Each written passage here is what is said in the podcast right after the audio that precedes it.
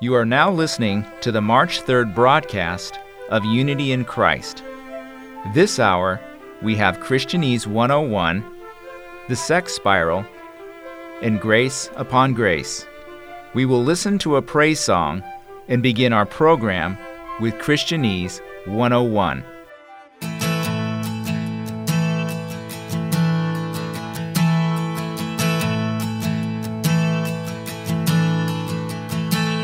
Oh, I've heard a thousand stories of what they think you're like, but I've heard the tender whisper of love in the dead of night, and you tell me that you're pleased and that I'm never alone. You're a good, good father.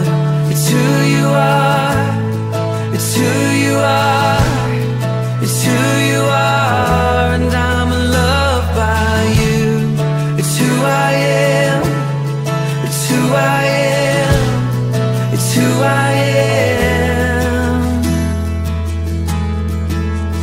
Oh, and I've seen many searching for answers far and wide.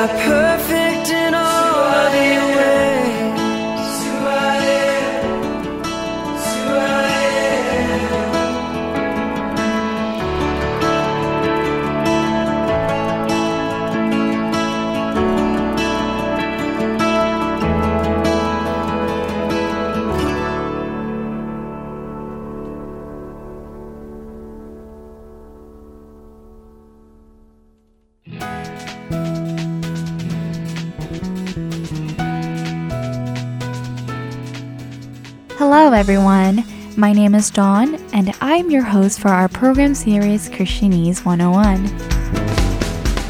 Have you heard of the 9 fruits of the Holy Spirit? Paul writes about it in Galatians chapter 5, verse 22 through 23, which says, "But the fruit of the Spirit is love, joy, peace, patience, kindness, goodness, faithfulness, gentleness, self-control.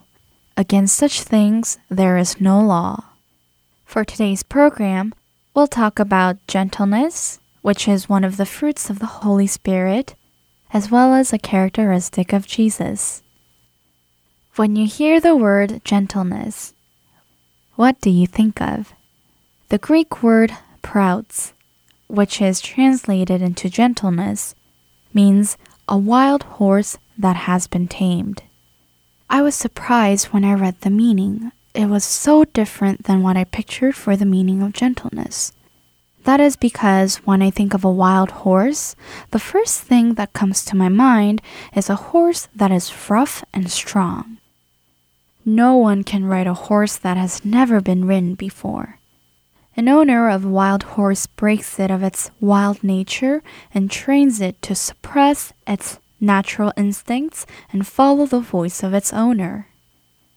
Through this training process, it will allow the owner to sit on its back without bucking him off, go when it is told to go, and jump when told to jump. This state is called prouts, gentleness. Gentleness suggests a change of state where we are trained from our natural evil selves into obedience to the voice of our master. Rather than following our own instincts, following the prompting of the Holy Spirit also suggests a characteristic of Christians. There is a person that God complimented of being gentle. That is Moses. In Numbers chapter 12, verse 3, God said, "Now the man Moses was very meek, more than all people who were on the face of the earth." Now, let's see what kind of person was Moses. At first, he was the prince of Egypt who struck down another Egyptian that was oppressing the Hebrews. Then he was trained in the wilderness, leading the Israelites out of Egypt to the promised land as a leader directed by God. Strictly obeying God's word, God acknowledges his gentleness and meekness more than anyone else. Jesus also says this in Matthew chapter 11, verse 29. "Take my yoke upon you, and learn from me, for I am gentle and lowly in heart, and you will find rest for your souls." In Matthew chapter 26, verse 39, Jesus also prayed to his heavenly Father on the night of his capture. "Let this cup pass from me, yet not as I will, but as you will." Even though he is one with God, he doesn't think of himself, but rather displays perfect gentleness through absolute obedience. As stated in the beginning, gentleness is one of the fruits of the Holy Spirit. If we become and live as the children of God through Jesus Christ and receive the Holy Spirit, this fruit will naturally bear within us. Is the fruit of gentleness growing within you? Are you living not by your own instincts, but by following the voice of our owner, Jesus Christ? I pray that we will live our lives with gentleness as we go when God tells us to go and stop when He tells us to stop. Goodbye and see you next week.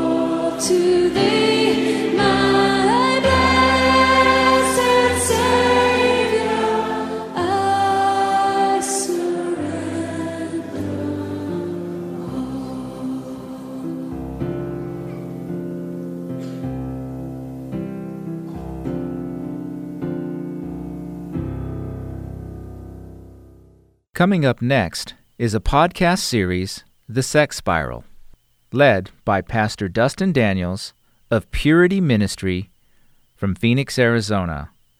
The program addresses sex with biblical grace and truth, without the shock value, and is a resource for anyone looking for biblical answers to pornography, singleness, marriage, family, and children. This program may contain mature language and subject matter.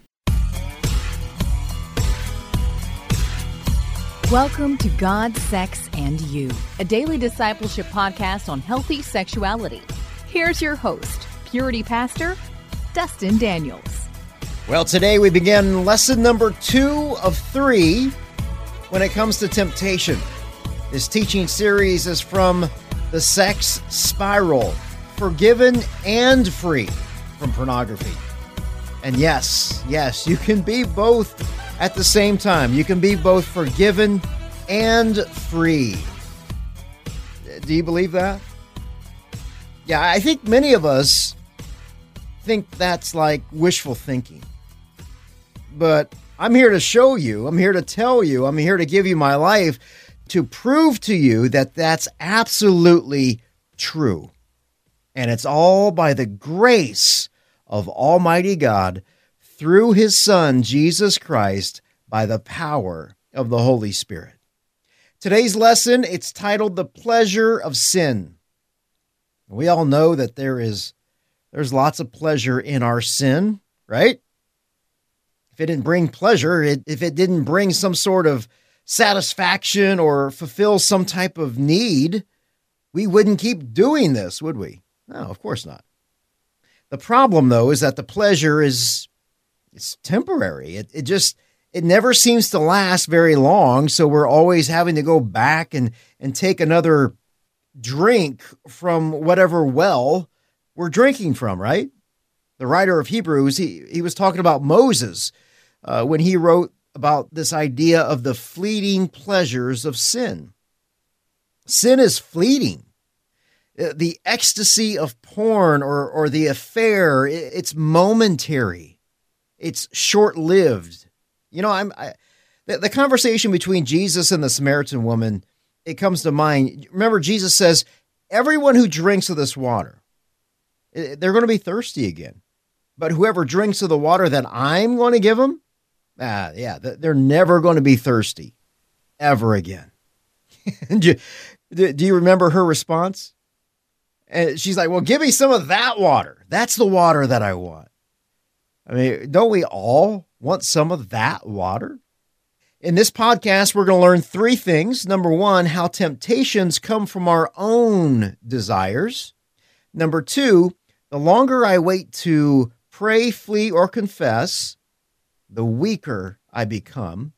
Number three, our decision to not quickly exit the spiral is indeed a decision to sin. So let's get started with today's lesson. This is the pleasure of sin. Turn your Bibles to James chapter 1, verses 12 through 15.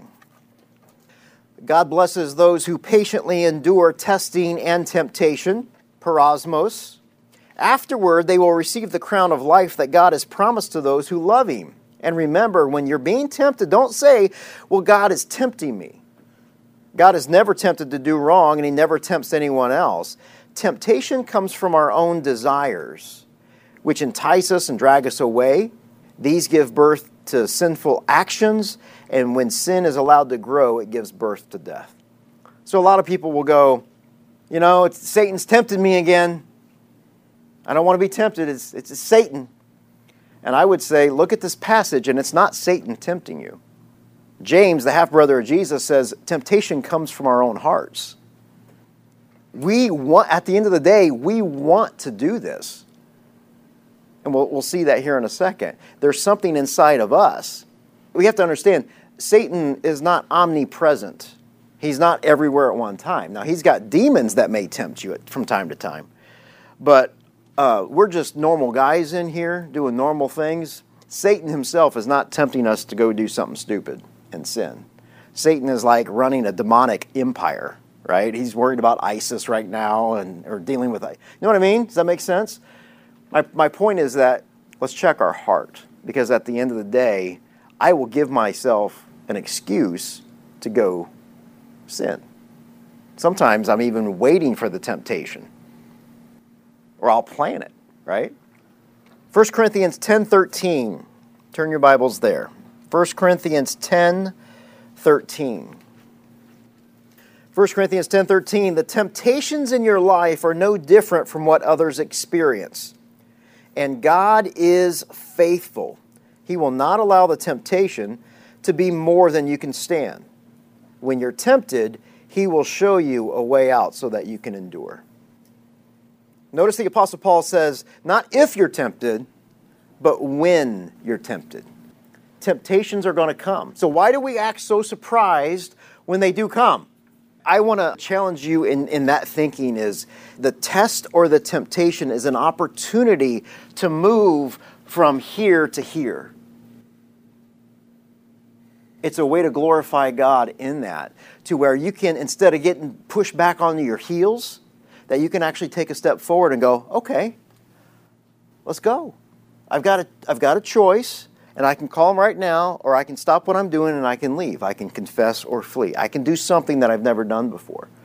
And then all of a sudden, and by the way, if you guys know this, it only takes a few minutes to actually do that. When the temptation rises to where you're getting ready to plan to do something stupid, that only lasts for a very short period of time, right? And then I can call my buddy and go, I just need you to talk to me. I just need you to walk me off the ledge here so I can get past this, right? Because if I choose not to do that, then I am going to be stuck here. And I would just want to encourage you guys, man, there is so much freedom in doing this. 1 Peter 4:12. Turn your Bibles to 1 Peter chapter 4, verse 12. The Apostle Peter writes, dear friends, don't be surprised at the fiery trials that you're going through, as if something were strange were happening to you. Instead, be very glad, for these trials make you partners with Christ in His suffering, so that you will have the wonderful joy of seeing His glory when it's revealed to all the world. Don't be surprised at the fiery trials that you're going through. When I ask how you guys are doing, a lot of times I hear this, Well, good. You know, I'm still being tempted, but I'm doing okay. You guys hear other guys saying that, or you recognize yourself saying that? I'm doing good, but I'm still, well, yeah. The temptations are never going to go away. The trials are never going to away, because it's the only way that we get to prove our obedience to what we say we believe in. And that's why the doing part of this is so important in an obedience-based ministry. That's why the purity plan is so important, that you guys are actually in the Word doing the work. Because when you're not doing the work and you come here and you're confessing the same sin over and over and over and over again, it just pushes you back into your shame, right? And there's this huge disconnect, and that's why we feel like such a hypocrite and loser. Does that make sense? So don't be surprised when you're tempted. Matthew 18:7 says, "What sorrow awaits the world because it tempts people to sin." And this is the part I want you to highlight. Temptations are inevitable, but what sorrow awaits the person who does the tempting. Some of your translations may say it's necessary that temptations come, or temptations must come. But temptations are inevitable. So how do we prepare for these trials? How do we prepare for these tests? How do we prepare for the temptations? How do we go from playing defense to offense, right? You guys know that, like, there are over 1,000 different types of psychotherapies, secular psychotherapies, from behavior modification to try to make yourself better. 1,000 of them. And yet, there's only one gospel that can actually do the healing. Because everybody wants to be healed. Not everybody wants the Jesus that goes with the healing, right? This is a really cool passage that I learned from Ken Nair. And I went to the Ken Nair we didn't go together. We were, you know, he had his wife and I was with Amy. Let me make that straight right now. Turn your Bibles to Isaiah 28:10. Isaiah is called a major prophet. The difference between a major prophet and a minor prophet in the Bible is simply the length of the book itself. Isaiah 28, verse 10. He tells us everything over and over, one line at a time, a little here and a little there. See, moral change takes place when you guys read God's Word over and over from cover to cover. His commands and the learning that happens, it happens on top of previous commands. So you learn something yesterday, you start to apply that, you read this morning, you come here, and then you apply what you learned on top of this, and it just starts to build. It's little by little, precept by precept, command by command. Romans 12:2, you guys should be very familiar with this. Do not be conformed to the world, but be transformed by the renewing of your mind. That by testing, there's that word again, that by testing you may discern what is the will of God, what is good and acceptable and perfect. So what is the will of God? It's your holiness, it's your purity. You can write down 1 Thessalonians 4, verse 3 talks about that. What is the will of God? It's your sexual purity. God's very specific. Looking at your worksheet, if we choose not to flee or confess the temptation, number one, the temptation now gives me the opportunity to enjoy the pleasure of sin. If we choose not to flee or confess the temptation, number one, it gives me the opportunity to enjoy the pleasure of sin. So number two, put another way, the temptation, it creates an environment to spend time with and love my idol. The temptation now creates an environment to spend time with and love my idol. And number three, the temptation now provides the right set of circumstances to indulge in the satisfaction and enjoyment of my sin. The temptation now provides the right set of circumstances to indulge in the satisfaction and enjoyment of my sin. Because the longer I wait to confess or flee, the weaker I become. Why is that? Because we're obsessed and we're consumed by the pleasure of the sin. See, it's the pleasure that we can't control. And your decision to not quickly confess or flee is indeed a decision to sin. If we don't do that, these things, once again, are inevitable. It will happen. It'll take you further into the spiral itself.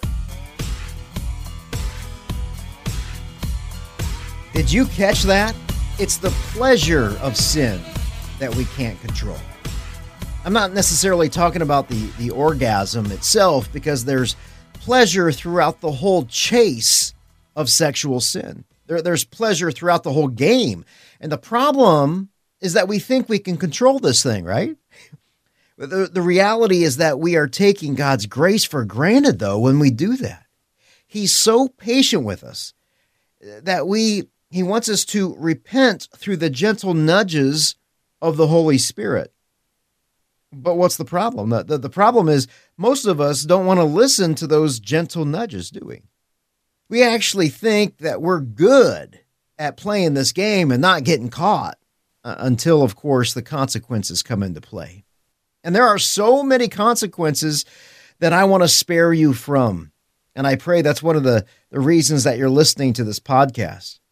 You know, all the dumb things that I did, all the sinful things, all the hurtful things that I did, all the pain that I went through because I refused to exit this spiral by praying, by confessing, by fleeing. But you know what? There's actually a really simple consequence that we can avoid by preventing unwanted pornography in our home. And that's by installing Covenant Eyes accountability and filtering software on every single one of your computers and laptops and mobile devices, iPads, you name it. You can avoid exposing your family and your friends from the evils of pornography. And it make no doubt about it, this is evil. Well, thank you so much for listening. I'm your host, Dustin Daniels. And if you're in Phoenix, man, I want to invite you to the weekly community group from 7 places. It's for men, women, husbands, wives, single, divorce. Everybody is welcome. You are invited to listen to God with us every Tuesday night at 7 p.m. at Northern Hills Community Church. If you're a Twitter person, you can follow me on Twitter at Purity Pastor. Rate the show on iTunes. I would love for you to do that. And if you have a question, visit DustinDanielsRadio.com. 1 Corinthians 4:20, the kingdom of God isn't just a lot of talk. It's living in God's power. The power that's in the very name and the shed blood of Jesus Christ, our Lord and Savior. I love you and look forward to our time again.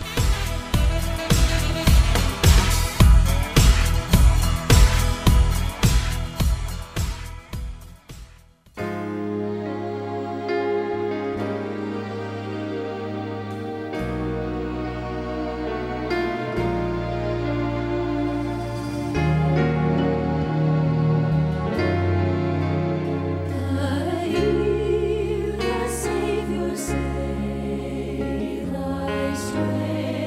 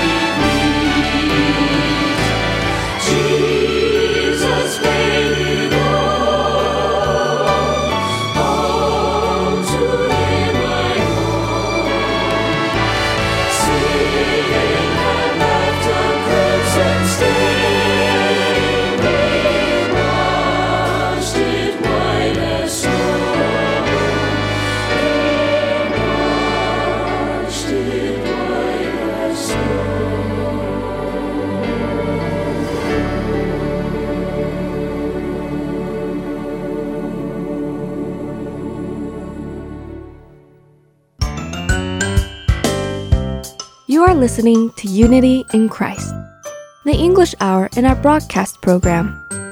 Here at Heart and Soul Gospel Ministries, we strive to connect our listeners to engage with a community of believers as one body under Christ. Since 2000, we have dedicated our lives to make disciples of all nations through radio broadcasting. We are always encouraged to hear from you, so if you have any comments or testimonies that you would like to share, please feel free to email us at askhsgm@gmail.com. Also, don't forget to subscribe to Heart and Soul Podcast on iTunes for weekly sermons. To learn more, visit heartandsoul.org.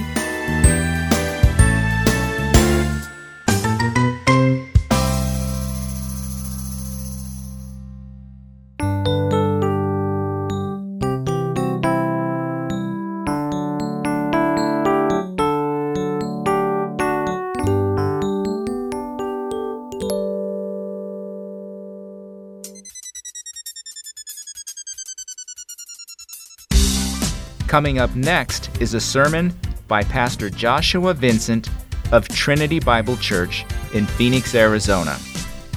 Today's topic is The Holy Branch of the Lord, Part 1, based on Isaiah chapter 4, verses 2 through 6. I hope you have a blessed time with Pastor Joshua. Have you ever noticed how different communities have different ways of describing and understanding beauty or what is pleasing to the eye?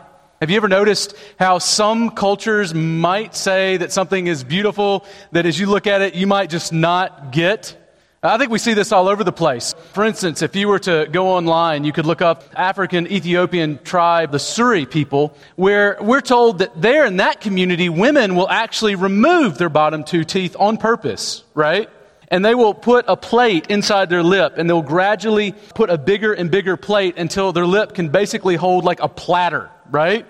And this is the value that they place in that. When she gets married, the bigger the plate, the bigger the dowry. Like a small plate, you're talking like 40 cows. You get a big plate in there, you're talking like upwards of 60 cows.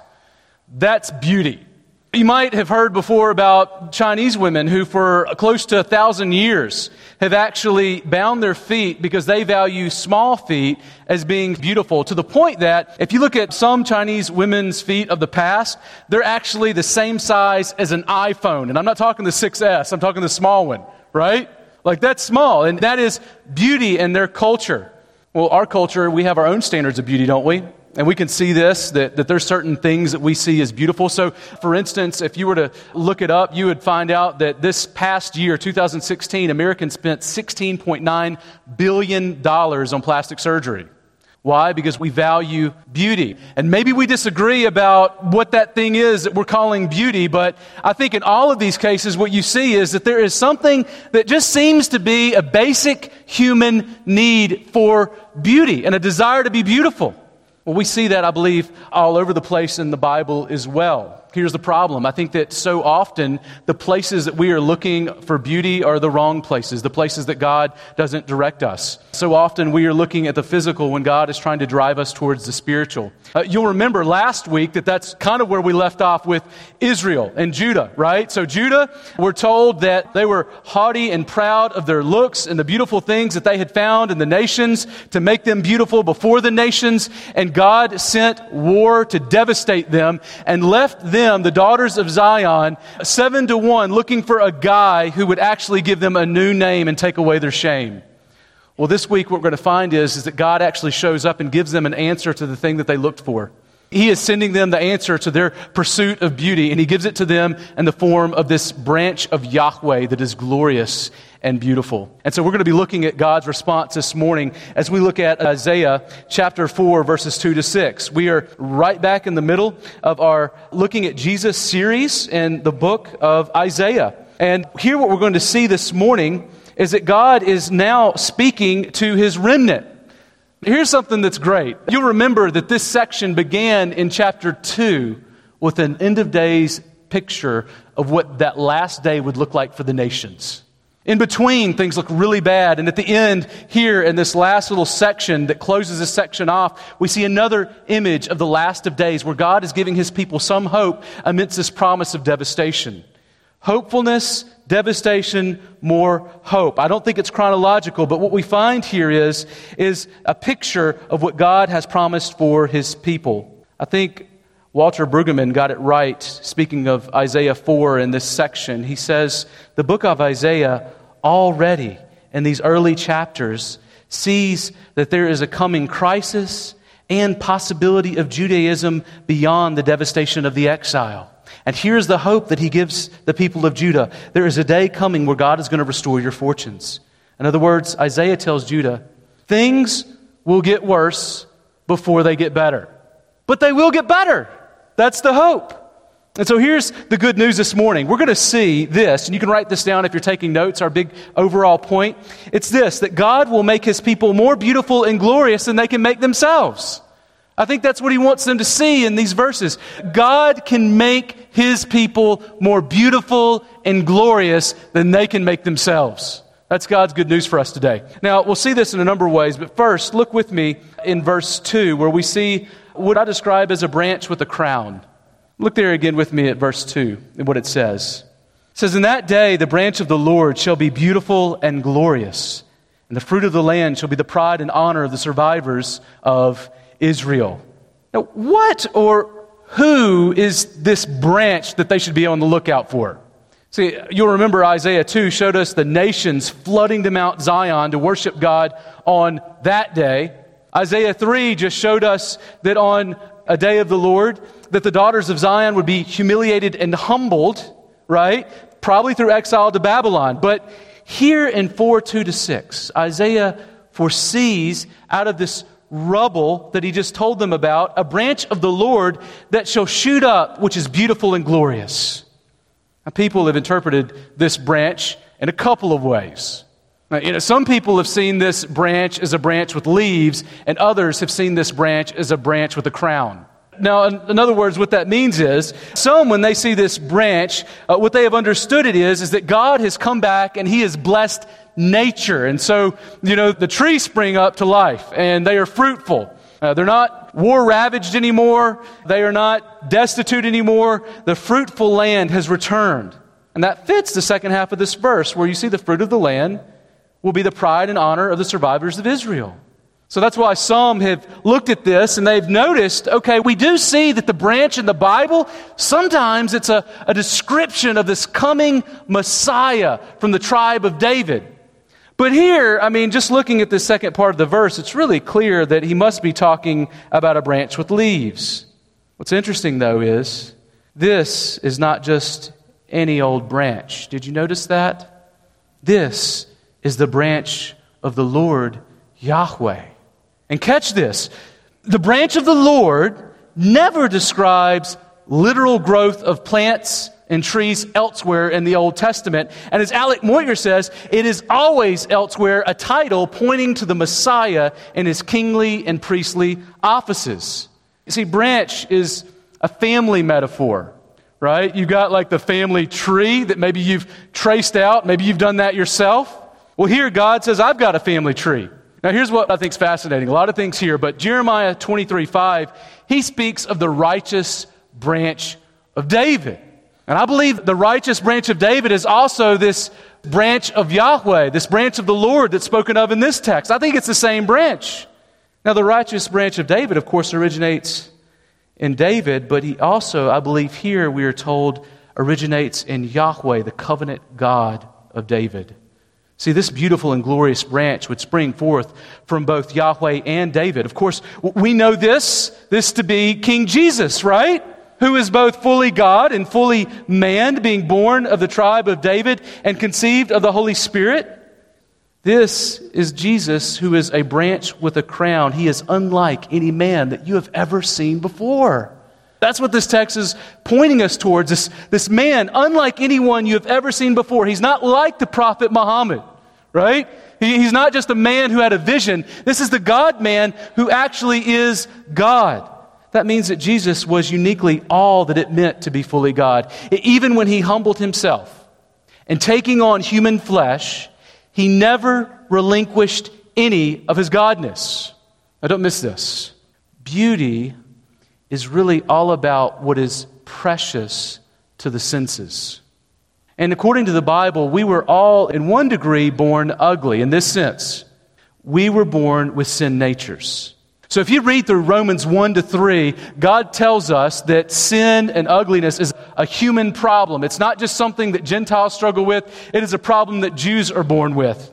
So there, God tells us that he looked down on all of humanity, every one of us, in our sin and our shame, both Jews and Gentiles, and he said to all of humanity, this was his verdict, all have sinned and fallen short of my glory. That means my glorious presence should not dwell with you because you are not deserving. You are sinners. In fact, catch this. He goes on to say in Romans, your best deeds on your best day are filthy rags. Does that sound attractive? It's grosser if you look it up. Our best deeds, the most beautiful thing that we could produce, that has been done, that we have done, all of those things, God says, are ugly before me. See, God had not seen anything that pleased him about man for some time. It's only his mercy and grace that permitted us. But when Jesus arrived, we find in Matthew 1 that he says, let me give you a family tree. He comes from the line of David, this king, this Messiah, Jesus. But not only that, we get to Matthew 3 where God rents the heavens. He opens them up at his baptism, right? Where he's being anointed publicly as the king. And there we find that he's not just the son of David. God says, this is my beloved son with whom what? I am well pleased. He had not been pleased for a long time. But when he sees this man, Jesus, the Messiah, fully God and fully man, he says, I am very pleased, very happy. He loves what he sees in his son, Jesus Christ. See, Jesus is beautiful and glorious to God because he is God with us in human flesh. He's not a way to God. He is the only way to God, and he is very God for sinners who abandoned God and were cut off. But catch this. Jesus isn't just beautiful and glorious to God the Father and God the Spirit. He's also beautiful and glorious to the survivors in the second half of this verse. But here's the question. What does a branch with a crown have to do with the second part of the verse? Where it says, and the fruit of the land shall be the honor and pride of the survivors of Israel. You know, what is this fruit? Well, you'll notice that the promise of sweet fruit of the land is for the survivors of Israel, not the conquerors or the victors, but the survivors. And I'm guessing this message, when it dropped on their ears for the first time, was probably around about the time that they had been living in peace and prosperity, maybe during Uzziah's reign of 52 years. Things were probably going well. They didn't expect to hear bad news because the news had been pretty good. They had prosperity. Things seemed to be comfortable. And all of a sudden, God says, hey, guess what? There are going to be a few survivors. And I am going to present you with the glorious and beautiful branch of the Lord. And it is going to be fruitful with you. And they're thinking, well, who is it that's going to survive, right? See, I think here Isaiah actually tempers Judah's excitement for this future day with a reminder of the judgment that not many would escape. Even in the celebration, he says, look, I need to make sure you understand what's happening here. Like, judgment is coming. Survival is real. But catch this. We haven't seen this day fully, I don't think. See, I believe that it will come fully with the return of Christ. I think this day that we're talking about, we've seen a partial portion of this in the sense that we see the nations already coming to faith in Christ. Most of us, if not all of us, are a testimony of that. But I believe there is more yet to come in this day. On that day, they will see Jesus as glorious and beautiful, just as God does. But beauty here, I believe, speaks of the comeliness of Christ, the Messiah that they looked forward to. He is pleasant to the eyes and the hearts of the surviving daughters of Zion who just lost everything that they lived for and sought to make themselves beautiful with. Here we find they will be destitute, possessing a heap of rubble, shameful and nameless, when the beauty of the Lord will arise full of glory. And a word, this word for glory, speaks of the very presence of God that's going to be with them. But catch what happens. This barren land that had been left by war, he says it's going to spring forth with life and fruit. I mean, do you see the curse reverse that this king ushers in? I mean, that's what's happening. This king is undoing all that has been lost. Did you see how God created us in Genesis 1 to exercise dominion over the earth and be fruitful and multiply and fill it? Do you know that God made you for that? That's what God has made us for. Have dominion over the earth, be fruitful, and multiply it. And here what we find is really a reversal of what happened in Genesis 3 when man sinned against God. God told man, catch this, you were made to be fruitful and multiply, but now whenever you work in the ground because of your sin, it's affected even the soil so that it's going to produce thorns and thistles rather than the fruit that you want. But here we have a picture of the reversal. God says the ground is going to be fruitful again. So don't miss this curse reverse. When the Messiah shows up, the devastated land becomes fruitful. Death is replaced with life. And while those daughters of Zion placed all of their attention on and confidence in seeking to make themselves beautiful according to worldly standards, that didn't take into account how God viewed them. They did not care how God looked upon them in their sin and their shame until they lost everything. And that's when they started paying attention. See, they cared about how the world looked at them. They did not care about how God looked at them. Brothers and sisters, that's always, I believe, a healthy warning for us to be reminded that what matters most is how God sees you and how God sees us. How does God see you this morning? See, here what we find is they receive something better than their worldly honor and pride that was stripped from them. They received the beautiful and glorious branch of Yahweh, the Messiah, who would give them a new identity. What a better day and a better name than anything they could create for themselves.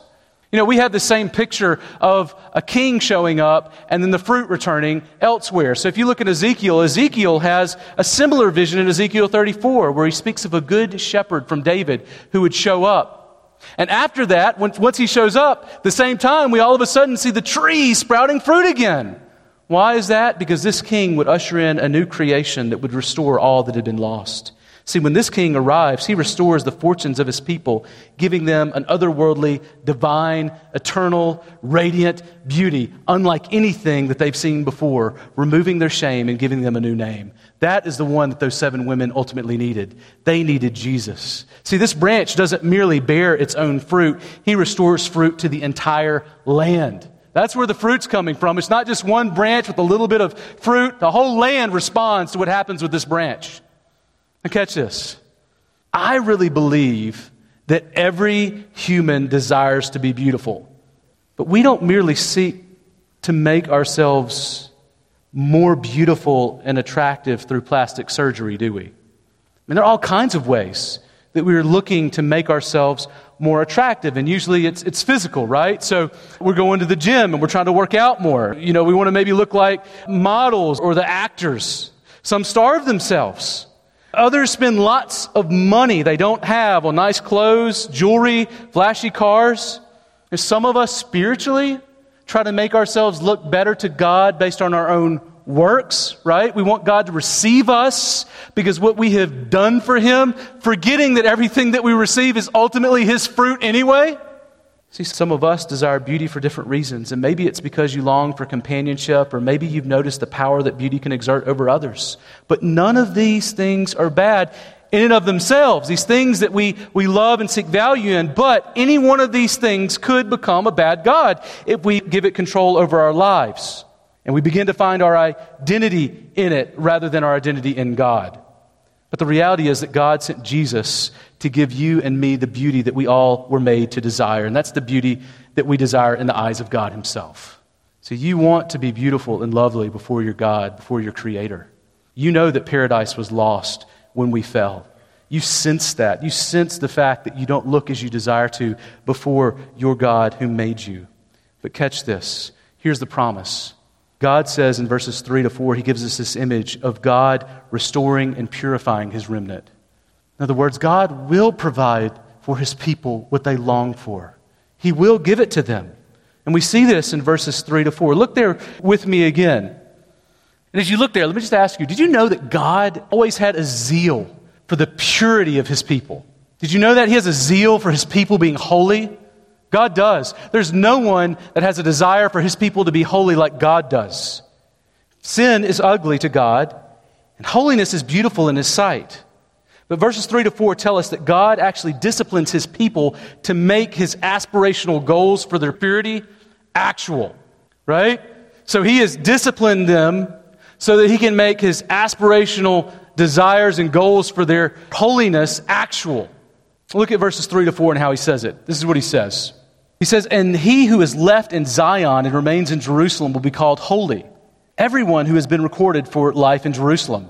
And when the Lord shall have washed away the filth of the daughters of Zion and cleansed the bloodstains of Jerusalem from its midst by a spirit of judgment and by a spirit of burning." See, here we see, I think, a few things about the nature of what God does with this remnant. One, did you notice that He gives them a new name? Now, you'll remember that God speaks of His remnant often in the Old Testament. In fact, Paul picks up on this in Romans 9:6 when he says, not all of Israel is truly of Israel, right? In other words, not all of physical Israel is spiritually God's. There's not everyone that is part of the physical nation actually has put their faith in God, their trust in Him, have identified with God. And so the remnant are those who we are told God calls to Himself and preserves for Himself.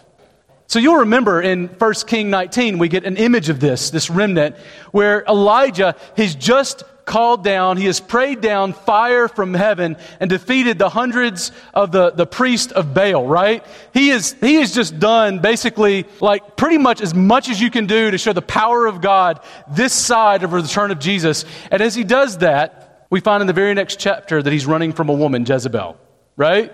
And he's hiding and he's scared. And he says in 1 Kings 19, "God, I am running for my life, and I am left." In other words, it's just me. You don't have anybody else but me, and things are not looking good. And you'll remember that God, He comes and He cares for Elijah, and He speaks to him a little bit. And then at the end, He says, "And by the way, your math's off. I have 7,000 that haven't yet bowed the knee to Baal." In other words, I have preserved a multitude that you don't even know about. I am at work in places that you do not see. You're discouraged, but you don't see the full picture like I do. I will always preserve a people for my glory. I will win in the end. It's not dependent on you, Elijah, the things that you see or the things that you do. I am the God of glory. I will bring about all that I have promised. You can count on that. And that's exactly the theology that we get from this word remnant. It's a word that says that God never gives up on His people and God never loses. God will keep His word and He will bring about all that He has promised. We will persevere to the end, brothers and sisters, because He preserves us. The hand of God protects us. He does not let us go. He doesn't lose His grip. He never slips. Our God will hold us fast. That's the rich theology of the remnant.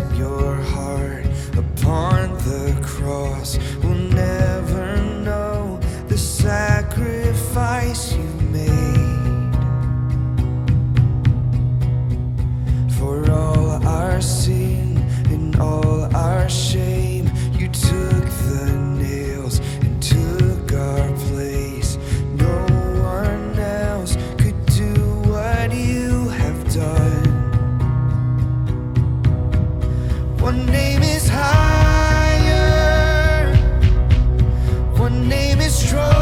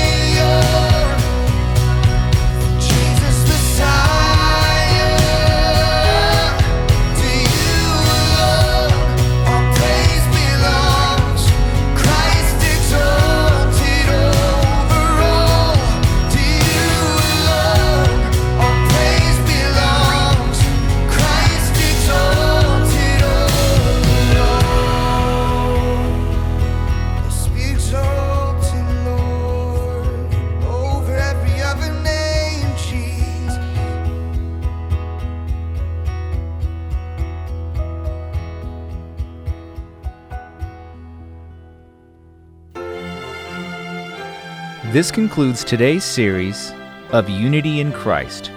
Thank you for listening, and I look forward to being with you again next week.